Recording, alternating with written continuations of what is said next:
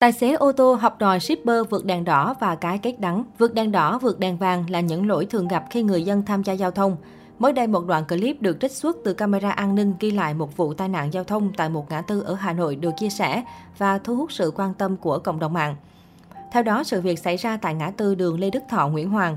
Trong đoạn clip này, các phương tiện tham gia giao thông đang đứng ở ngã tư dừng đèn đỏ. Lúc này, một nam shipper bất ngờ phóng xe vượt lên qua ngã tư. Thấy vậy, tài xế điều khiển chiếc ô tô Jaguar màu trắng cũng học đòi theo nam shipper, cố đánh lái xe sang phải để vượt lên. Tuy nhiên, khi vừa chạy qua ngã tư, chiếc xe này bất ngờ bị một chiếc ô tô tông trúng. Cú tông trời giáng khiến nhiều người đang tham gia giao thông trên đường không khỏi kinh hãi. Sau pha va chạm mạnh, cả hai phương tiện đều bị hư hỏng nặng, nhưng rất may người trên xe không bị chấn thương gì nghiêm trọng. Sau khi đoạn clip được chia sẻ, nhiều người chỉ trích hành động vượt đèn đỏ của những người tham gia giao thông trên đường. Giữa ngã tư mà tài xế xe Jaguar còn cố tình đánh lái xe để vượt đèn đỏ, tham gia giao thông như vậy rất dễ xảy ra tai nạn. Vừa vi phạm luật giao thông vừa gây ra tai nạn, tác hại của việc vượt đèn đỏ rất khôn lường, nhanh vài giây nhưng có khi chậm cả cuộc đời. Một số bình luận của cộng đồng mạng.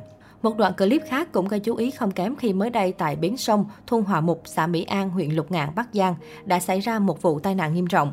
Cụ thể, vào thời điểm này, tài xế điều khiển xe tải mang biển kiểm soát chín tám C một không một năm ba chở đất từ mỏ đất ở thôn Hòa Mục tập kết xuống tàu thủy tại khu vực bến sông. Trong quá trình đổ đất, xe tải bất ngờ bị lật xuống sông gặp nạn, tài xế bị mất tích. Tài xế được xác định là anh Trần Doãn Đê, sinh năm một nghìn chín trăm tám mươi mốt, trú tại thôn Thủ Dương, xã Nam Dương, Lục Ngạn, Bắc Giang. Lái xe của hợp tác xã khai thác khoáng sản và nuôi trồng thủy sản Tuấn Minh. Thời điểm xe tải gặp sự cố lật, người đàn ông đứng cảnh báo đã không kịp phản ứng, đập cửa xe cảnh báo tài xế.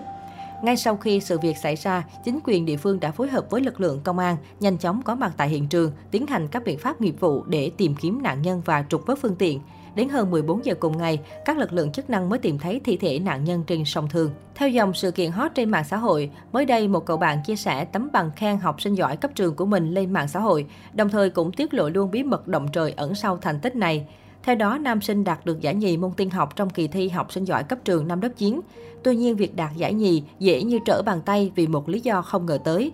Cậu bạn này cho biết, tấm giấy khen này của em hồi ba năm trước ai nhìn vô cũng rất tự hào, nhưng họ đâu biết rằng ngày ấy trong phòng thi chỉ có hai đứa nên em đoạt giải nhì là đương nhiên rồi.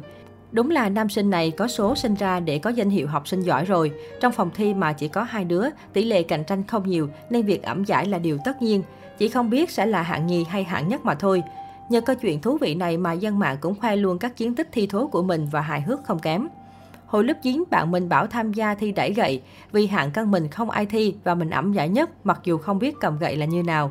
Nhớ có lần đi thi văn nghệ có các đội tham gia, có hai nhóm giải là giải nhất và giải nhì. Kiểu nếu bạn không được giải nhất thì chắc chắn sẽ có giải nhì. Vì mọi người hỏi được giải gì thì mình bảo giải nhì, ai cũng nghĩ là có nhiều đội mà được giải nhì là giỏi rồi. Lớp có bạn nữ kia đi thi bơi mà bơi nữ không ai đăng ký, xong bạn thi một mình cái được giải nhất.